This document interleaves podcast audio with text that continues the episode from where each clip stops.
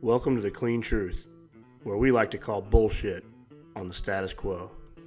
I'd like to take a second to thank our official, unofficial sponsor, Monster Energy and Reign. Brett Bauer, a regional account manager, was a fan of the show. She started sending us products and has kept us well caffeinated here at CEHQ ever since. Brett, thank you for everything that you do for us here at Clean Eats, and thank you for supporting the Clean Truth. Oh, you came back. And now you want me to tell you what you missed on last week's episode? No chance. Go download it and listen for yourself. As for this week, we had Paul Eric from Black Rifle Coffee Company on to talk coffee.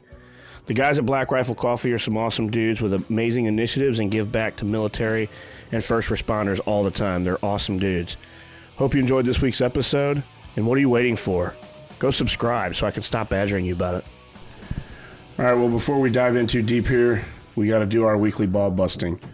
Last week I turned it on to myself with uh, Hannah here. I'm going to do it again because Yes. I forgot it was fucking St. Patrick's Day. And you're that guy not wearing green. I didn't even realize it until we walked in the office and everybody's wearing fucking green. And I'm like, I'm in all black with red shoes on, and it's St. Patrick's Day. So, but I'm not Irish, so I really don't give a shit. But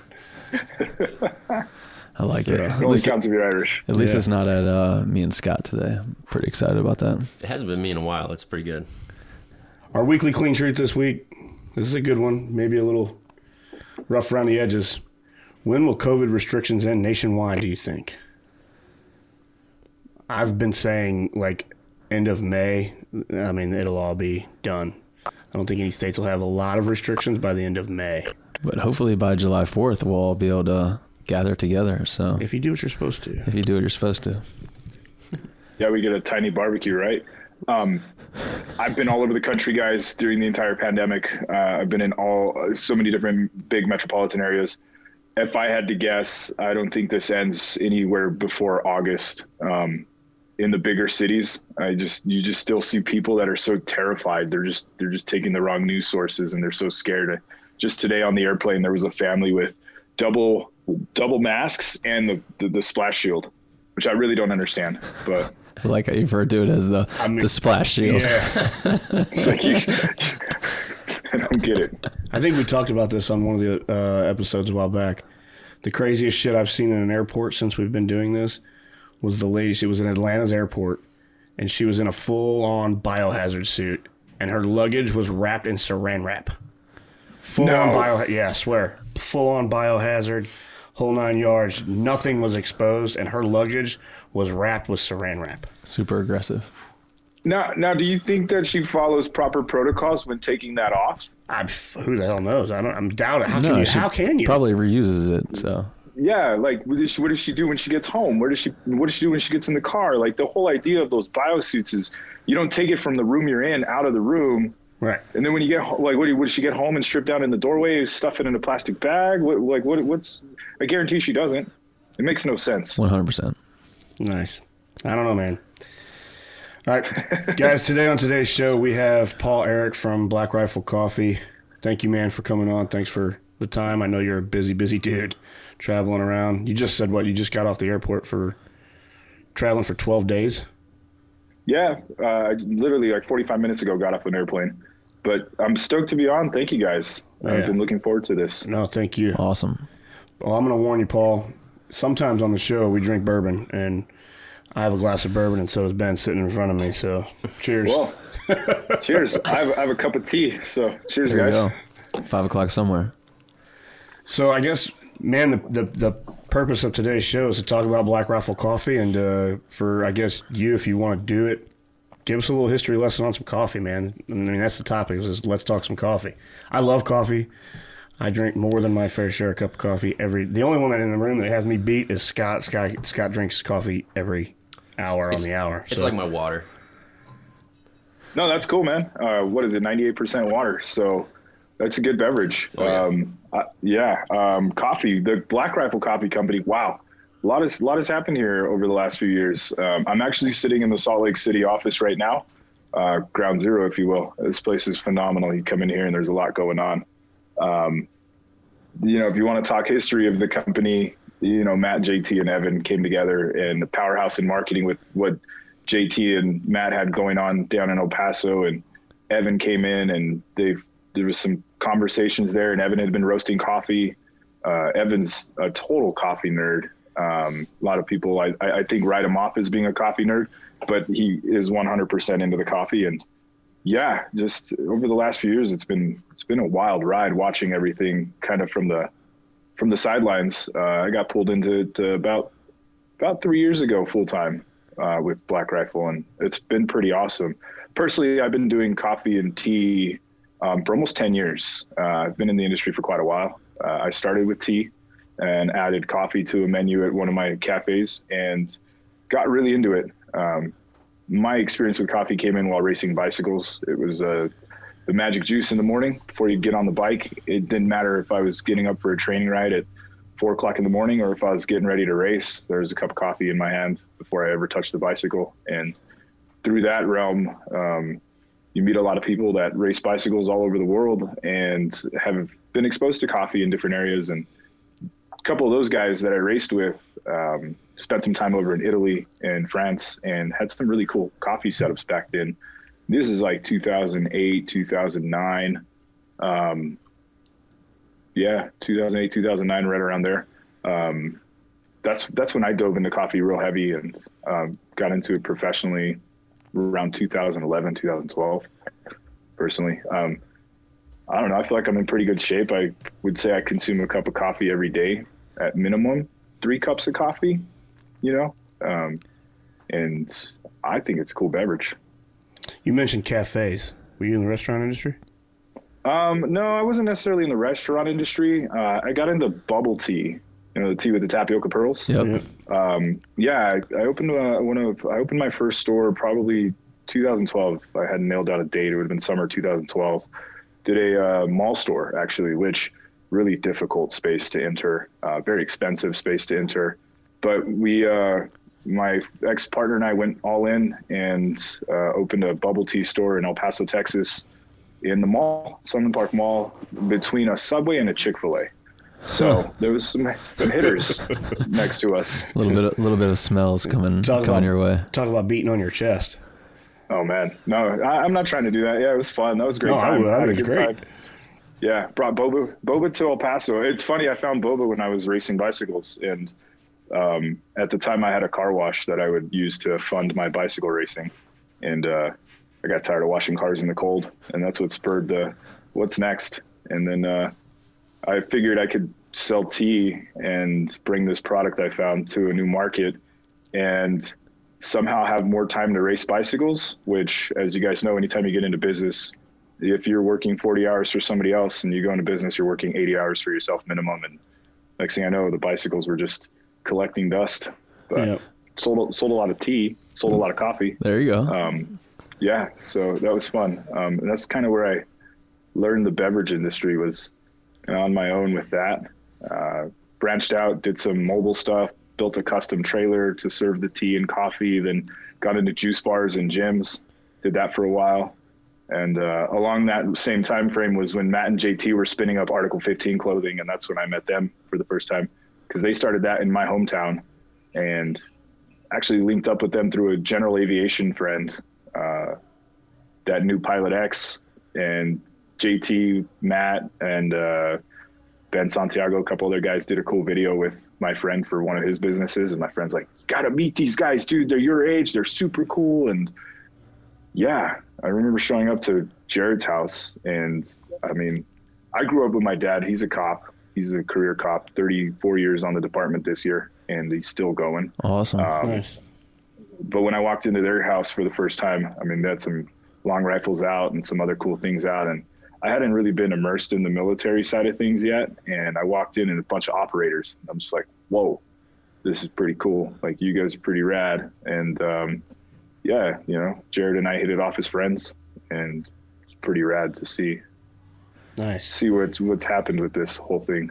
I think one of the one of the biggest things for me and why I'm such a fan of the of the brand that you guys have built is the initiatives behind it. Can you do you mind sharing some of that? Because I mean, that's some of that shit is so cool to me that the way you guys give back and some of the the things that you guys do, the initiatives outside of the brand.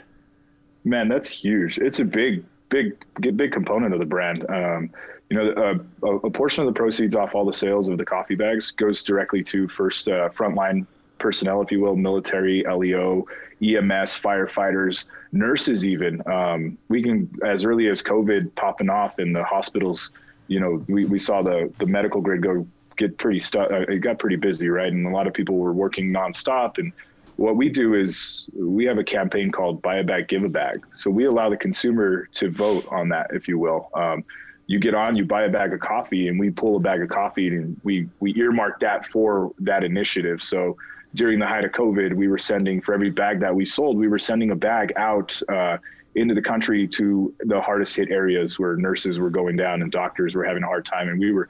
And it's actually really cool how we did that because social media. Like you go back to social media as as nasty as social media has gotten lately, and people are giving it a bad name and the reputation it's got does a lot of good. Um, through social media, we're able to find hospitals and fire fire stations around the country that were in really big need of support. It's like, hey, you know, get on, nominate a place, and tell us, you know, as long as you can get us a contact and an address, we can drop that coffee. So that's what we do. You know, every um, every few months we'll do a buy a bag, give a bag campaign, and we send coffee overseas to the boys deployed, boys and girls that are deployed out there. Um, but we, you know, five alarm fire, uh, the five alarm coffee is kind of designated to firefighters, right? So there's portions of proceeds that go directly to the fire fire departments out there, and then the the thin blue line bag benefits law enforcement officers nationwide, and um, yeah, and, not just that too. Um, from a charitable giving approach too, we we seek out like-minded uh, organizations that are out there driving awareness on stuff like PTS and TBI studies and brain health and getting the guys back on this never ending war and getting them the support and funding they need to get better. And also, uh, more philanthropy too is like uh, we're a couple weeks away from our second annual adaptive veteran athlete shoot where we bring adaptive veterans into the sport of archery, get them outfitted with everything they need to go from the couch to the course, get them professional coaching. Guys like John Dudley come in and spend some of their time, they volunteer their time to teach these guys how to shoot and that's awesome. So the yeah, the giving back to the community, it's it's huge. Um, big reason why I like to be around is man, I, I look at these guys and I say, you know, in my twenties, I was running around trying to open tea stores and sell tea. You guys are running around getting shot at and shooting back, and you guys are deploying. You're not seeing your family and everything. And then, um, in my experience as a as an entrepreneur, I, I would sit with other business people and a lot of times you'd hear this stuff where they want to stay away from hiring veterans. Like veterans come with a problem. They're they're a problem employee, or they have a laundry list of medical needs, and it's expensive, and blah blah blah. And it's like, man, we have that backwards if that's the mindset. Because there's no harder working group than yeah. veterans. Like these dudes love everything. When you get them dialed and you get them on something that they're into, uh, they'll outwork anybody. I, awesome. I've, I've seen it time and time again. And so it all goes back to giving back um, you come into the office and most of the employees are veterans and they're just so much fun to be around. We see that with our own franchisees. Some of our best franchisees are veterans. Very true. And I think it's just because of the, it goes, it, you know, comes back to SOPs. You know, they're so dialed in and following a system and procedure and, you know, just kind of ABCD. I mean, they're, some of them are very, very good.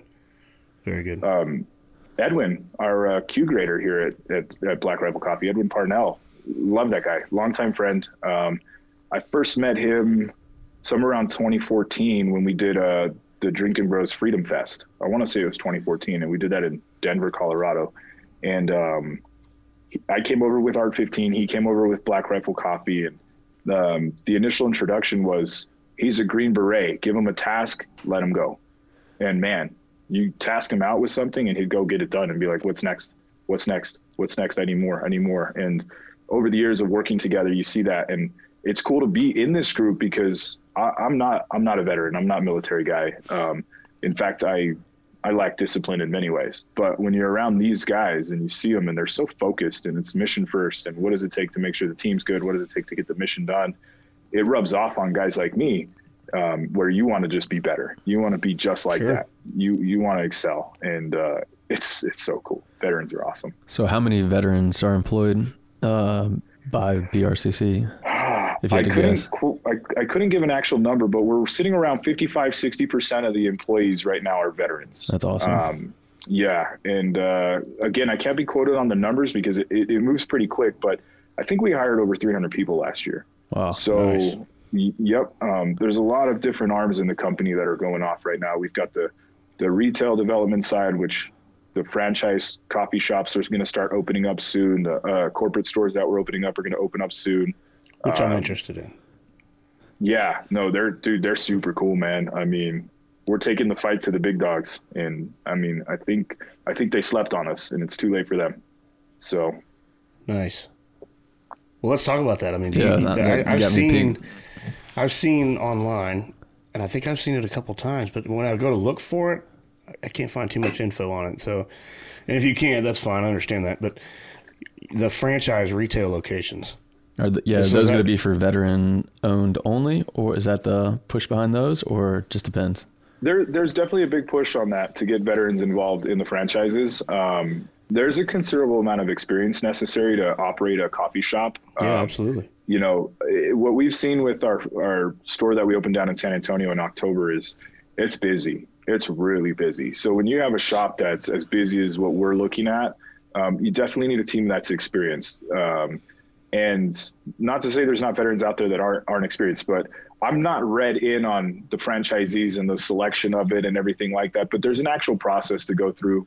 You have to you have to do some initial interviews and meetings to make sure that you fit the brand, and then you're not just coming in to try to make a buck off of it Sure. and that you're actually going to represent what the brand is. Um, there's a culture here at Black Rifle Coffee, and we really want to keep that up. Yeah. Um, so, yeah, um, you know, right now we're working on opening one in North Richland Hills, Texas, and another one in Clarksville, Tennessee. Those will open up pretty soon. Um, and you and you've seen the the shop inside of Nine Line out in Savannah, Georgia. I'm sure all over the internet. Matt Lyda does a great job with that one. Um, we've got the the shop down in Boerne, Texas. Um, that one's pretty cool. And and then you've also got the the store that we opened in October, and that one's in San Antonio on Bitters Road. And um, we do hire a lot of vets for the coffee shops, and also mil spouses too. That's a big thing. A lot of people don't take into consideration as well. Good point. Um, but if we can get as many mil spouses in there as we can, then you know it's it's it's keeping in that ecosystem of taking care of the veterans. So, um, but yeah, if you have any questions about the franchises and stuff, uh, I, I'm loosely read in on them. I don't I don't keep a running tab. Uh, my lane here at the company is uh, events. I do the event marketing. Um, official title senior manager of events here. And that comes with a laundry list of tasks and duties and overview. Um, basically, anything you see in public um, where we're activating at a special event is kind of I'm the, the one that pulls the strings and then gets it done. So, Nice. ta- so talk to us a little bit about that. So, obviously, things shifted a lot during like COVID and everything, and you guys probably, like you said, you did a lot of outreach for places that needed, you know, assistance and needed, you know, coffee in the times that people were busy. What else did you guys do to pivot and adjust to still show presence? And that's something that we talk to, you know, our people all the time is, you know, it's not grassroots marketing and getting out in your community is not completely dead. You just have to find where it fits in, in the, with the current climate. So, what did you guys kind of do, and what are your thoughts behind what you're still doing right now? lots of guerrilla marketing efforts last year. You know, just g- being real surgical with where we went and how we did it. Um, trying to trying to run around the country and find different areas with different COVID policies and go around it and the workarounds and keeping everybody safe on the team, keeping the company safe. Um, we did a lot of shipping coffee to people that were doing small events. Um, like, hey, here's the kit. Here's here's what you need to display. Here's the coffee.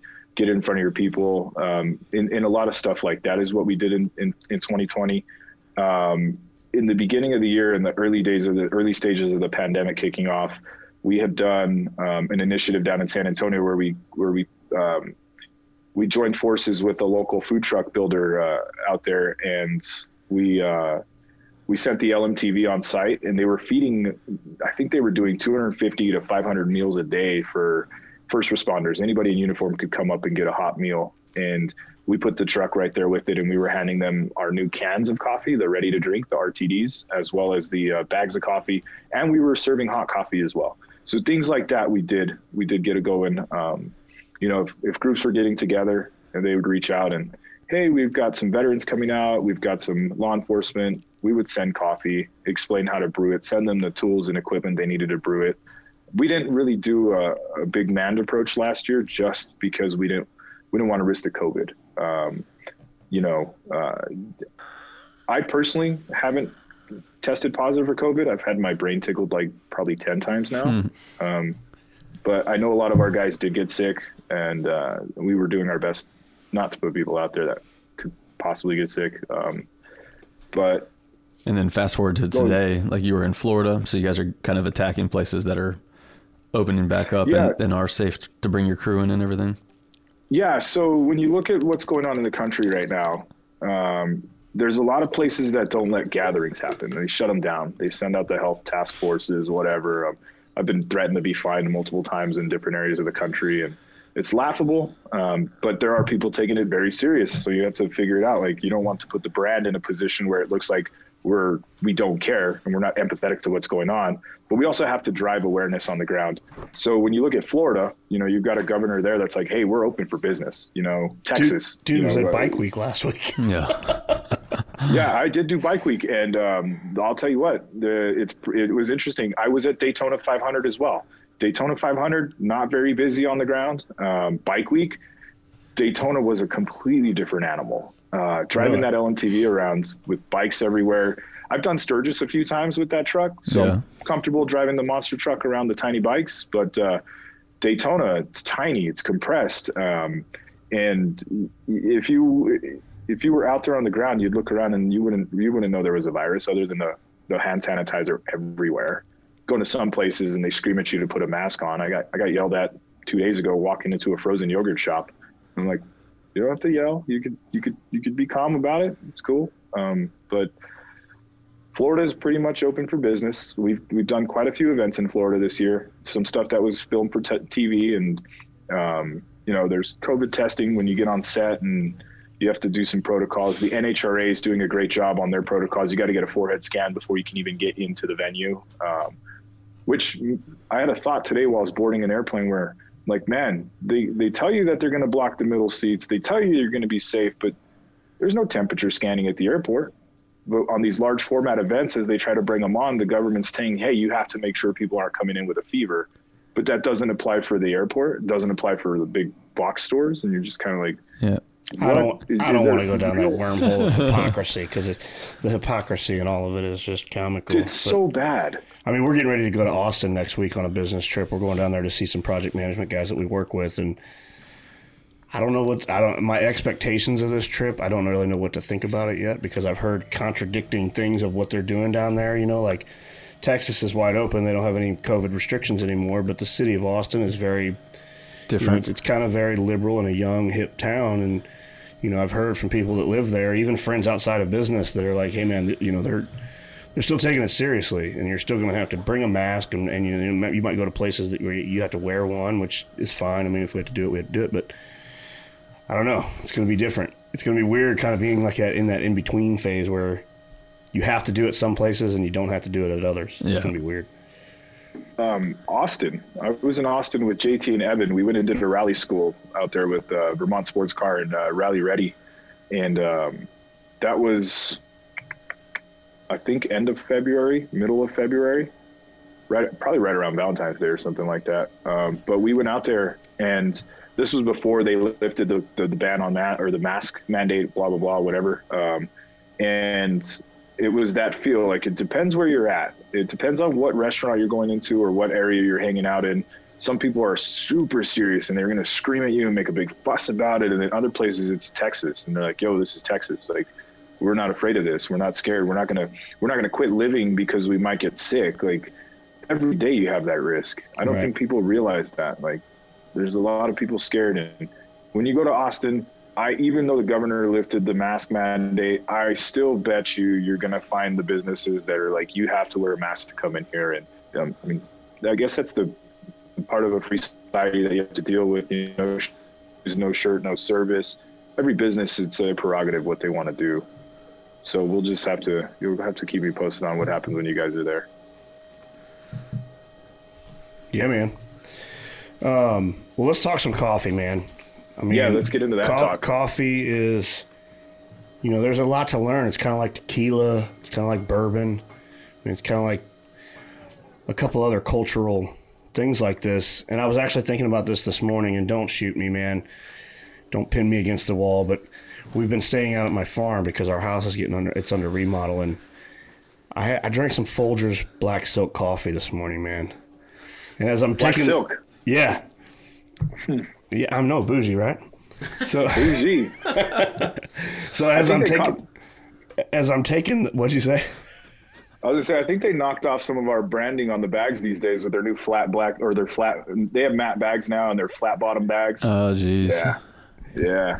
I'm not gonna go there though. So I get in the get, I get in the cabinet, and my wife had just brought it home last night, and I, I'm pulling the cap off today, and I'm pulling the label back, and I'm like, I thought about this podcast we're doing. I'm like, I'm getting ready to do this podcast later this afternoon, and here I am. I'm cracking open a Basic.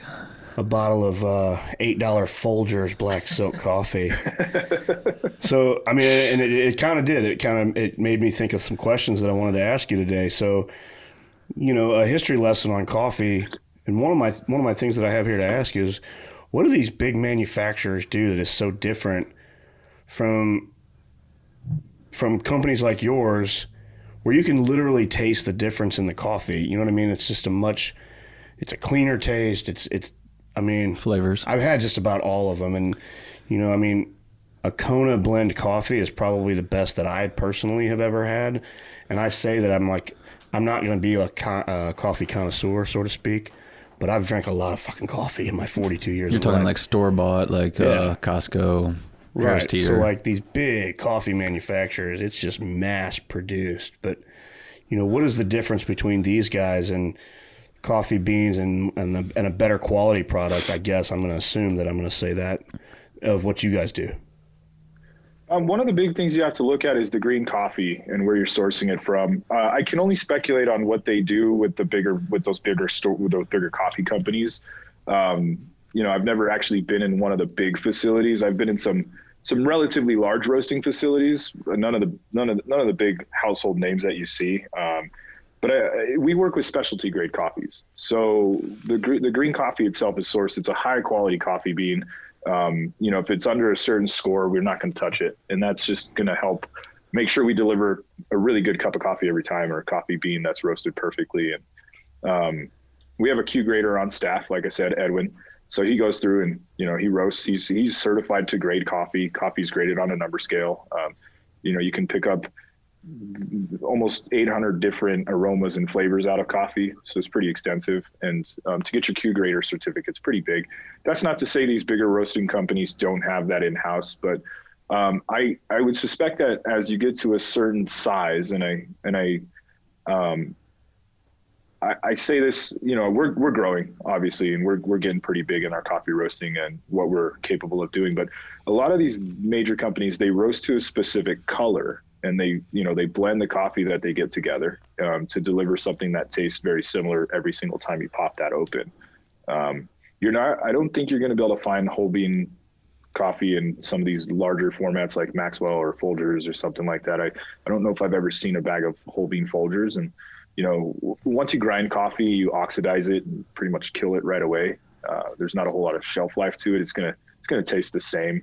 Um, three months, six months, nine months later, pretty much not going to change. It's going to get worse as the time goes on, but it's all about keeping oxygen out of there. So again, I can only speculate what they do, but the reason our coffee is so good is it, it we work with specialty grade coffees from cool farms and growers. Nice. Talk about the numbered scale, since that's what I was going to ask you about too. You said it's graded on a numbered scale. the beans and everything. Yeah, so technically specialty grade coffee, and man, uh, 86 points generally is what de- de- denotes a specialty grade coffee. You know, 86 points or higher gives you a good cup uh, or a good coffee bean to start with. Um, you can take a good coffee bean and destroy it in a roaster if you don't know what you're doing. So yeah, they they grade it based on the lot where it's grown, the region it's grown, the density of the bean, the color of the bean, the moisture content of the bean. There's there's multiple things that go into it, and um, it's not really my specialty knowing that anymore. There was a time when I could nerd out really hard on coffee, but uh, there's only so much bandwidth I have these days. So I, if you don't brush up on those skills, you lose them pretty quick. But that that being said, um, specialty is predominantly a small batch type of coffee because the the farmers in the states can only produce so much of this same bean, and then you have to you have to get into a mix where single origin means it comes from the same place, the same farm, uh, the same lot of coffee, and then you get into other coffees where they're blending different different lots of the same bean together. So technically not single origin stuff, um, uh, but I don't know if that answers that question per se.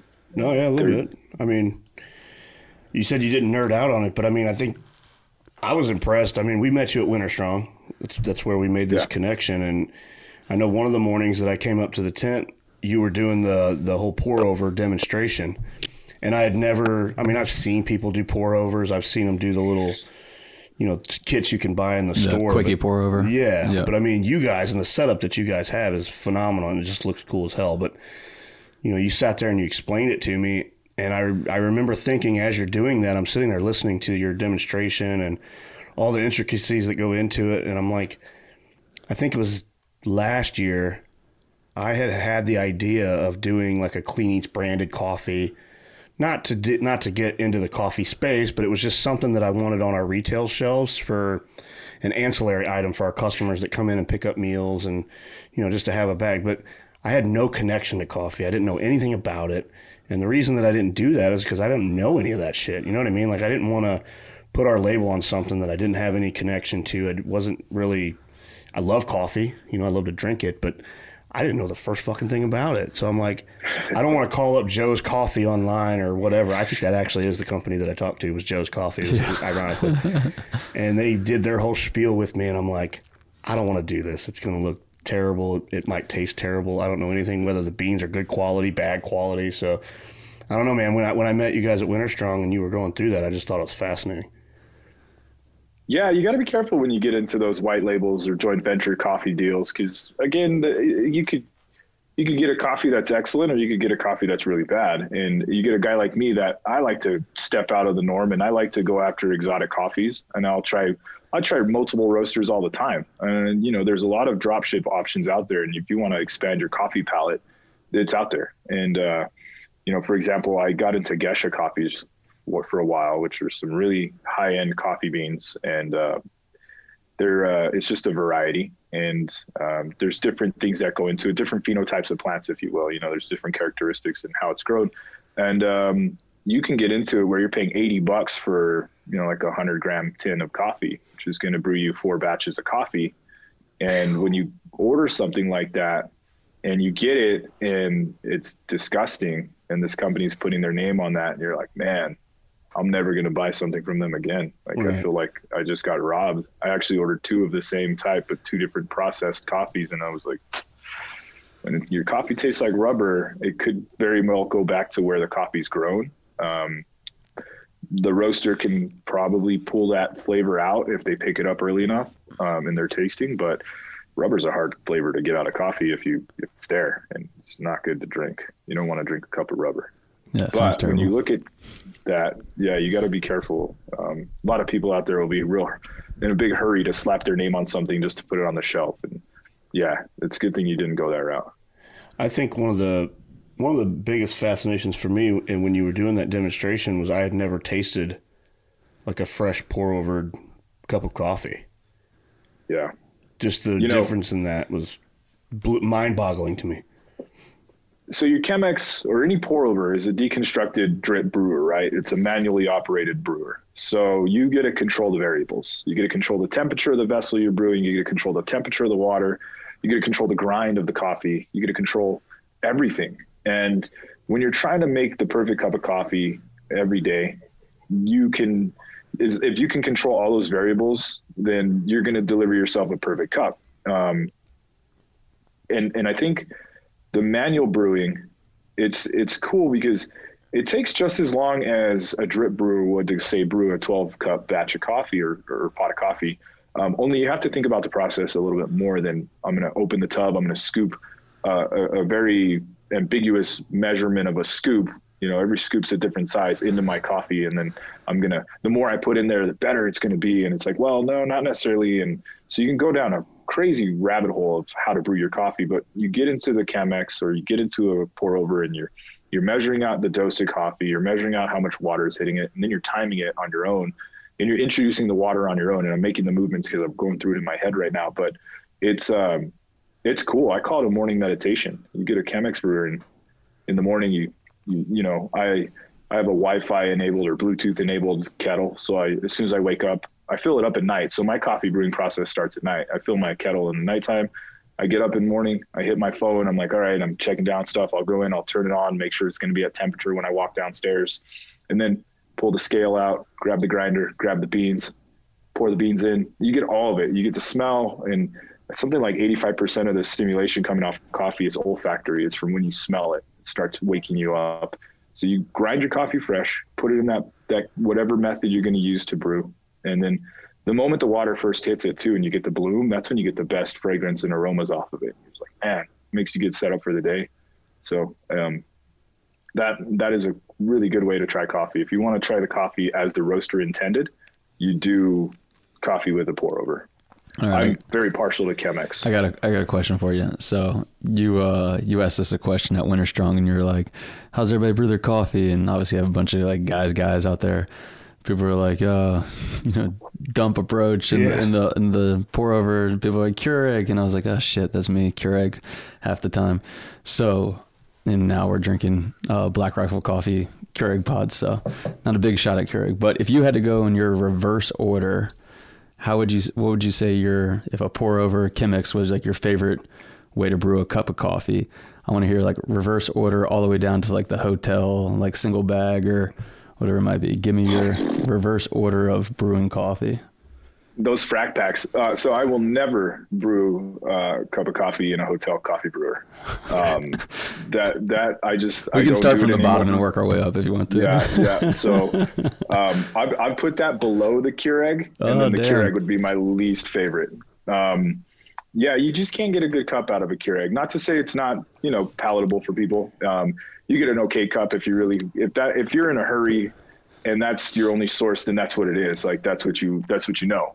Um, but for me personally, personal taste, Keurigs, not a fan at all. I used to be really big into Keurigs. When when Keurig first started popping off, I was like, this is great. I can just hit a button and I get a hot cup of coffee and I get on my bicycle. I can cut my morning time down.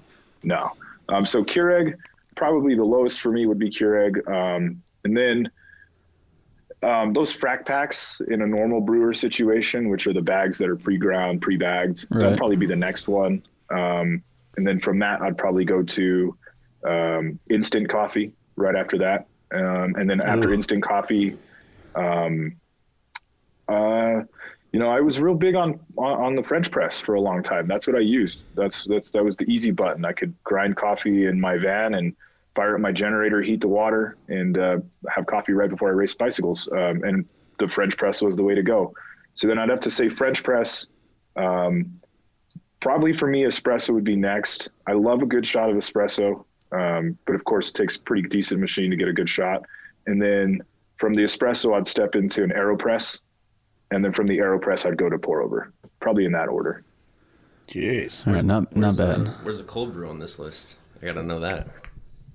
I'm not a big cold brew fan, um, personally. I, I drank a lot of cold brew when cold brew became the rage. Uh, brewed a lot of it, used pretty much every cold brew method there is out there, which it's super simple, really. If you want to make cold brew, you can just throw a bunch of coffee into a milk jug with water and stick it in the fridge and filter it out when you need it.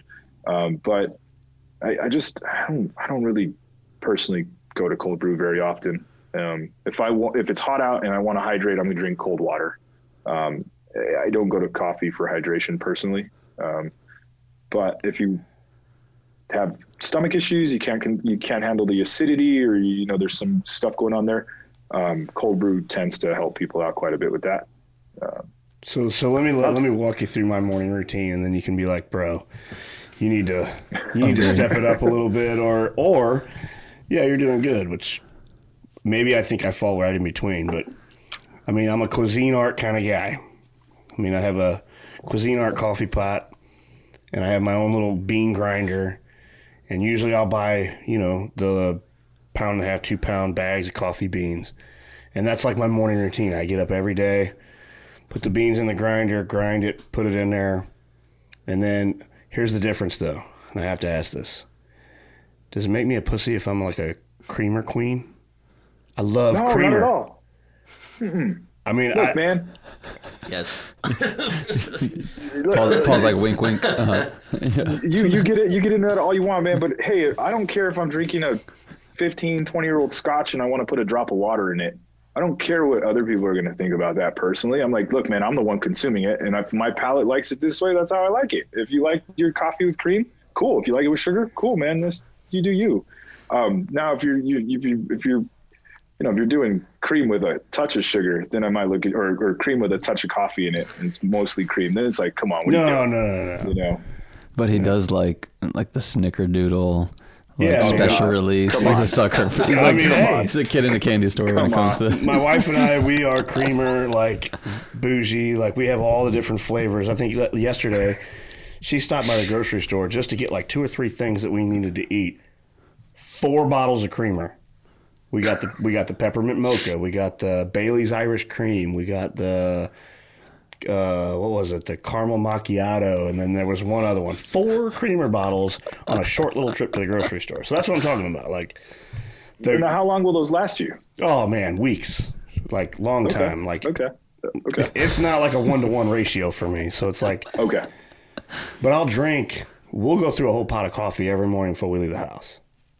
Does that- every cup you pour get cream in it? Yeah.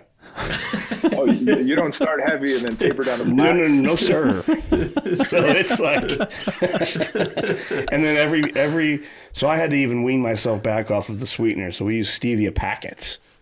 So every cup of coffee, I put a little stevia packet in there and pour the cream in, then pour my coffee over it. So the question is, does Don really like coffee, or does he like No, sweetened or do you creamer? like cream? yeah, caffeinated cream.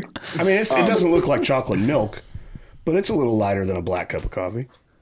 You have to send me a picture so I can judge you real hard. Oh, there we go.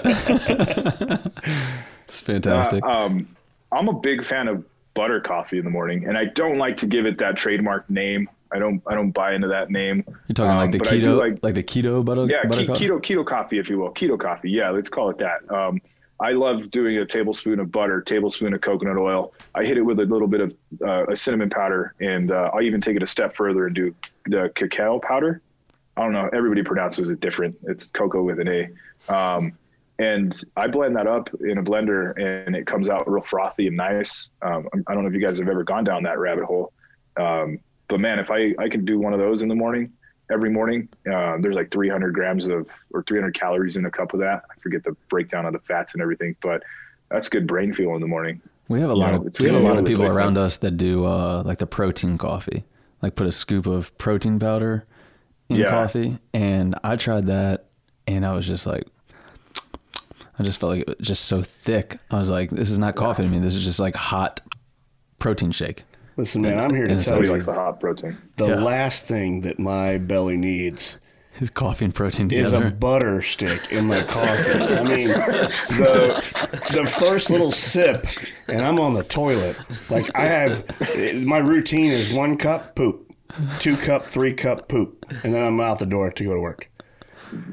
That's the one thing I've noticed is different. When you know, I, I haven't quit coffee permanently. I'm just on a slight little break to see what my body thinks, and uh, that's the one thing my body doesn't like. It's like, man, I was super regular, Yeah. super regular. Now I don't even know when it's gonna hit. I'm like, oh, when is this? When is this shit gonna hit? When's it gonna go? When's it gonna go? It's weird. And now I'm going like a day. I'm like, man, I really think I need to lean back on coffee soon because it's not comfortable. I used to Right. dip all day. Now it's only if I'm having a drink or like in the evenings if we eat a big meal for dinner, I'll have a dip before I go to bed. But man, in those mornings when I would have three cups of coffee and a dip before I left for work, boom, it was on. you want to get a turd moving, put a dip in your mouth. Back in the bike racing days, that's that's one of those things. I I knew if I hit my coffee at a certain point, I'd be emptying my my my my bowels, you know, 30 minutes to the race time, so I'm lightest possible weight I can be. Yeah, yeah, that's coffee does help with that. That's for damn sure. I can can verify.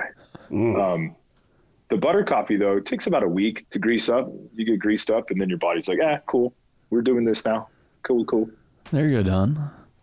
I just Should- can't get down with that. Should Don do an experiment? Less cream, more butter. What do you think, Scott? I think you should. I think Try it needs to go espresso. I think that's I think that's next. So espresso actually does the opposite. Like espresso, like will give me the shits. Really? Like, and, and those RTDs, by the way, man, those are fucking stupid good. Yeah, those are awesome. Oh man, so Like, good. I had to So debate whether we were going to have bourbon on the show today or whether whether I was going to drink a, an espresso, and I'm like, man, I'm going to be at espresso at 4:30, 5 o'clock. Is I won't sleep if I do that. Bourbon, at least I'll by the time I get home. So I'll I be got an I got an espresso machine for Christmas from my mother-in-law, and I'm just learning like how to use it in the last few months. Give me some pointers on what do I need to be looking at to do with my espresso. Time, temperature, and temp. All three big key, big keys for success in espresso. So the time it takes you to grind the coffee and get it over to the machine and to pull the shot is one little little tile you got, and then you've got the temperature of the water hitting the espresso and the temperature of the portafilter. So you always want to have a hot portafilter. You always want to let that machine heat up that portafilter. Um, and then, of course, the temperature of the beans when they grind. So, see, those are the big variables in coffee. You don't want to change the temperature too much. So, like a spinny blade grinder is going to heat up your coffee pretty quick um, because it's it's adding so much friction in there. A conical bird grinder is going to crush those coffee beans in a slow RPM, so it's not going to heat them up, and you're going to get a real nice fine powder out of a out of a conical burr that you can't get from a blade grinder. Um, and then, yeah, the time that it pulls takes to pull the water through the espresso. What did you the call temp, it? I'm sorry. What did you call it? A bird, bird. conical burr grinders. Yeah, I'm gonna write bird this down. grinders. You know why he said Yeah, that, right, Paul? Paul, you know why he said that, right? Does he have a spin grinder? Oh yeah, yeah, yeah. Yeah, yeah. yeah, yeah. I figured when you said I spin my, co- I grind my coffee. I look, man. Um, the very first time that uh, there was coffee brewed in Jarred Taylor's house, it was with a spinny grinder. So don't feel bad. You know, we all we all grow. Um, the uh, the temp. So you got to put uh, 35 pounds of pressure, 35 pounds square inch, whatever you want to say, 30 35 on it. But uh, to press that coffee into the portafilter and smash it together and get a nice puck for the water to go through. And then when you're brewing your espresso, you can you can look at what you're doing if you take the portafilter out and you look at the puck, you'll see if there's channels in there where the water's running through and So if know, there's water sitting on top after you finish, did you not pack it enough? Is that what I'm? Not necessarily. Uh, muddy pucks happen, um, and it could be a number of things. The grind could be too fine, so your water's not pooling all the way through. It could be too coarse, and water's not, you know, water's just pooling on Okay. it. Actually, if it's too coarse, water's going to run right through it. But um, usually, you'll find that the grind, the grind is too fine. You're not getting enough bars of pressure to push the water all the way through the puck. Um, a really dialed espresso shot's gonna, the puck's gonna come out looking kind of saturated, but not soggy. Yep, makes Um, sense. you I mean, know, I know I yeah. can tell like when it when you like smack it and empty it, does it look proper Oh, yeah. or does it look like mush? So yeah, and it doesn't taste as good. That's but it what looks she like mush. Yeah, Yeah. is it compacted or is it mush? yeah. Yeah. They Um, wanted to break my balls over cream, and you're sitting here talking about a espresso. And is do it as my water holes look right? Yeah, but like he did say that espresso is like higher up on his list of what he prefers. It is. So. It is. It is. And I don't put cream in my coffee unless it's butter. So like that's another thing personally. Um, But like you again, maybe if Don got into doing a pour over, he might like those flavors because like that one that you gave us at like Winter Strong, there was so much more flavor in that than a standard. Than even the one that you we had in the uh in the big urns and everything like that. Like the flavor Yeah, was we were- completely different. We were drinking uh, what did I have out there? I think I had Midnight Rider, which was an Right. Ethiopian uh, was it a Guji? I think it was an Ethiopian Guji coffee, which the is a really it was a crazy coffee. logo. The bag, yeah, it's the Yeah. midnight, midnight Rider. Yeah, Yeah. attack the squatch on top of flying elk. Yeah, Um, yeah, really good. Um, the one we had brewing in the in the vats was uh, it was either JB, which is our core medium roast, or a and then uh, one was the extra caffeinated one. Silencer. Yes, Silencer was one of them. That's what I drank every morning. I think we cycled through a few Yeah. different ones each day. Um, but you you taste the difference too because like a percolated coffee, the, the the coffee's brewing and the water that's going right back through the coffee is already percolated coffee, right? So water sp- sp- uh, spurts out of the top, goes through the grinds, hits the vat, spurts back up. So you're constantly reintroducing that coffee, that water back, and as you add dissolved solids in the coffee to the water, the water is getting harder and There's different temperatures going on. Um, so your percolated coffee, it's good camping coffee. And I, and I think it makes a real full bodied cup because there's so much sediment that's pulled into that. Whereas your Chemex, the filter system on a Chemex, those filters are great, um, proprietary filters by Chemex. Um, they pull out a lot of that sediment. So you're getting a real light, medium bodied cup of coffee that doesn't have a whole lot of sediment in it. And it lets the flavors dance around on your tongue a little bit better. Uh, so you pick up all the notes the roaster intends. Whereas you brew in a percolator, you're going to get more of the traditional coffee notes that you expect. But I bet if you got on a Chemex, you'd probably wean yourself off of cream real quick. I don't know, man. I don't know. That peppermint mocha, baby. That's like Christmas see- every morning. Yeah, use a peppermint. Uh, get a get a get a peppermint candy cane and just stir your black coffee with that if you like the flavor. Or um, grab the syrups that are flavored, which every coffee shop in America uses, and you know get a high grade syrup. Uh, like I like Monin quite a bit. That's a good one. Um, you get you get some of those, and you could put you know a half pump of that into your black coffee if you desire the flavor. I just say with the cream, it's so heavy, man. Um, I, I don't I don't want to go down the health rabbit hole of cream and stuff in coffee because I don't know anything about it. But if you wanted to just boost your coffee, I would I would go with a flavored syrup. The other issue that I have is patience. I don't think I have the patience to sit there and do a pour over every day. Yeah, but you wake up I'm early. just like, man, you are an I early wanna- riser. I am, but I just want to. I want to grind my beans, put it in there, and I want a pot of coffee in minutes because I'm gonna drink that whole son of a bitch. Like I'm like three cups to my wife's one. Like Yvonne will bitch at me sometimes. She'll be like, "You're drinking all the coffee," and I'm like, "Well, I'm. I mean, big dude. I drink a lot of coffee." So we can get you a Bluetooth kettle. Can we get a Bluetooth Yeah, the- grinder? Ah man, I, I think we can get. Uh, we'd have to get uh, Tony Stark in on that. Find out what Iron Man's got going on. Um, I don't know if a Bluetooth grinder exists. But he could set he Um, could set it all up the night before, except for the grind, pretty much, right? Yeah, you preload at night. You know, just get it ready. Um, Well, after what I've learned on the show today, I used to thinking I was a badass. I'm like, I'm gonna get ahead of myself. I'm gonna grind these beans tonight, put them in the coffee machine, and then turn the timer on. But now that I know what I know now, I ain't doing that no more. I mean, you could do that. You're not going to kill the coffee overnight. I mean, it's still going to be pretty tasty. Now, do you store your beans in the freezer? I do not. Do not either. Okay, good. Yeah, good. The reason you don't want to do that, anybody listening, is every single time you pull those beans out of the freezer, you're introducing moisture into the bag. Whatever liquid is in there is freezing, and then it's thawing, and then you're freezing it and thawing it again. And by the time the fourth time you take it out of the freezer and put it back in, you've introduced quite a bit of moisture. What's the, what's the rule of thumb on the shelf life? Like a bag of Black Rifle that we have. Like once we open that, what's the shelf life? And I think uh, so. The Black Rifle has like pre-grounded coffee and beans, right? So Mm-hmm. Yeah. is there a difference in the two, like shelf life? Yeah, your whole bean's going to retain that maximum freshness a little bit longer. You're going to get, you know, three to six months of good freshness out of the whole bean. If you don't open the bag, once you open the bag and you introduce oxygen, That's what I mean.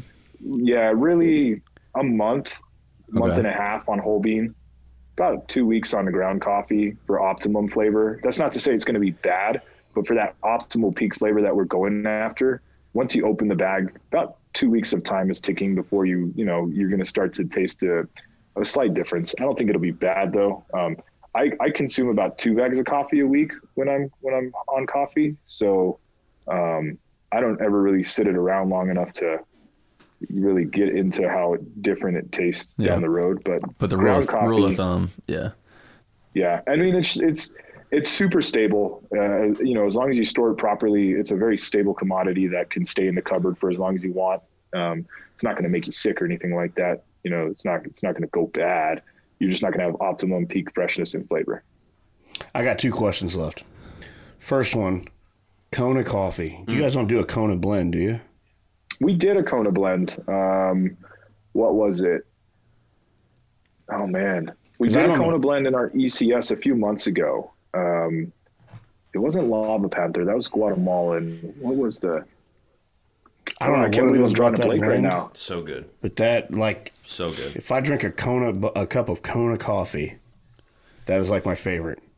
And I can drink that black with no creamer. That's We had some uh, Danny Bolton's coffee out there that I was brewing up too uh, in small batches. Um, he had some Kona Reserve 100% Kona, which fun thing about Kona coffee is when you really get dive into it and you look at the bags and be like, oh, it's 10% Kona blended with 90% Arabica Colombian or whatever else they want to say. Um, a lot of times they don't even say the, the, the, the origin in those big batch roasting things where they're like Arabica beans, which is okay, cool. So, all right. Um, you don't really know the origin, but Kona, it's one of the least pr- producing coffee growing areas in the world. Very, very little bit of coffee comes out of there, and that's what drives the price. It's a very exquisite coffee. I think Kona tastes pretty good. Um, it's it's it's definitely worth the price. Um, it's just you know for us to get involved in Kona and the amount of coffee we're putting out and stuff, that's a lot of coffee. Sure. So I, I don't know what's in the pipeline. I don't know how much Kona we have coming up, but you, that's good taste, man. It's a good bean. Hundred percent Kona coffee is phenomenal. Mm-hmm. So I'm going to Southwest Idaho in November on an elk hunting trip, and I'm gonna I got to get one of those jet boils. And I know you Yes. guys you guys do the little packs that go in a jet boil, but how We do, do. I? These guys that are going on this elk hunt, if they listen to this podcast, they're gonna be like, "You fucking pussy." like, like, how do I keep the same standard of coffee in the middle of the mountains with a jet boil without cream. without I, cream? I think I think the coffee you're going to brew in the mountains will be better than the coffee you're brewing at home because you're in the mountains and you're brewing coffee. And that's a Touche, tasty cup. touche. So, um, man, it's super easy. You get whatever whatever boiling mechanism you want to use, whether it's a jet boil or an MSR stove, whatever it is. Um, you know, bottled water, big thing. Make sure it's spring water. Always use spring water if you guys don't want to d- dive into water hardness and softness. But spring water is great. Um, and then uh, we offer the instant coffee packs, which is a quick and easy solution. Um, we also have the frac packs. Literally, you pour hot water over a steeping bag for three, four minutes. You have a nice cup of coffee. It is Colombian coffee too, so it's good. But you can. We have collapsible pour over options. So if you really want to get into it, I would recommend you learn pour overs before you're on the mountain. Um, uh, but a French press in the wild, if you could find a plastic one instead of a glass one, so you're not breaking it. Um, an AeroPress in the mountains. Are you packing in? Are you driving in? Are you Packing in. Oh, well, yeah, you're hunting, right? So, um, AeroPresses travel really well, and you, there's not a whole lot that goes into. it. You can pre-grind your coffee at home. I like to pre-grind my coffee. I wish I had an Aero. I have one. I have my long range bag. Hang on, just a second. See? So, um, if I'm going out, pretty cool. Um, so this is this is what I travel with. Like my suitcase is right there. It fits really nice. Um, and in here, I mean, this is the hunter's dream right here. I've got the steeping packs, literally Yeah. tiny bag, fits in a backpack, really nice. Um, I've got a- a cup, of course. Um, I got a bag of coffee in here. Good old Lava Panther. Um, and here's the AeroPress, which is an inversion brewer or immersion brewer. So this thing can fit in a backpack real easily. You can take your filters, I got here in a Ziploc, and you can stuff those right in here. Now you're going to work with like 16 grams of coffee in this, and you can pre-dose that at home into a Ziploc baggies, and you can stuff, you know, four days worth of coffee into there, and it all packs like that. And then all you need is your boiler. And the way this works is you would bring it out to here, just like that. Coffee goes in here. There's numbers, so you don't even need to scale in the wild. You take your coffee grinds to there, then you add your water, and you take your water all the way up to here. Lid goes on. Then you press out the air, and then you just flip this right up on a cup like that, and then you're brewing. You just give it a minute and 30 seconds, and you would slowly press this plunger down, and you're dialed. After So- you boil the water? Yep, after you boil the water. You wouldn't boil the water with it in the coffee or the coffee in the water. Yep. I think my AirPods are checking out. Hang on a second. I missed you guys for just a quick second there. The AirPods. I traveled today and they didn't charge up. I guess. Right? No, you're So- good. I was just saying that was pretty slick. That was awesome.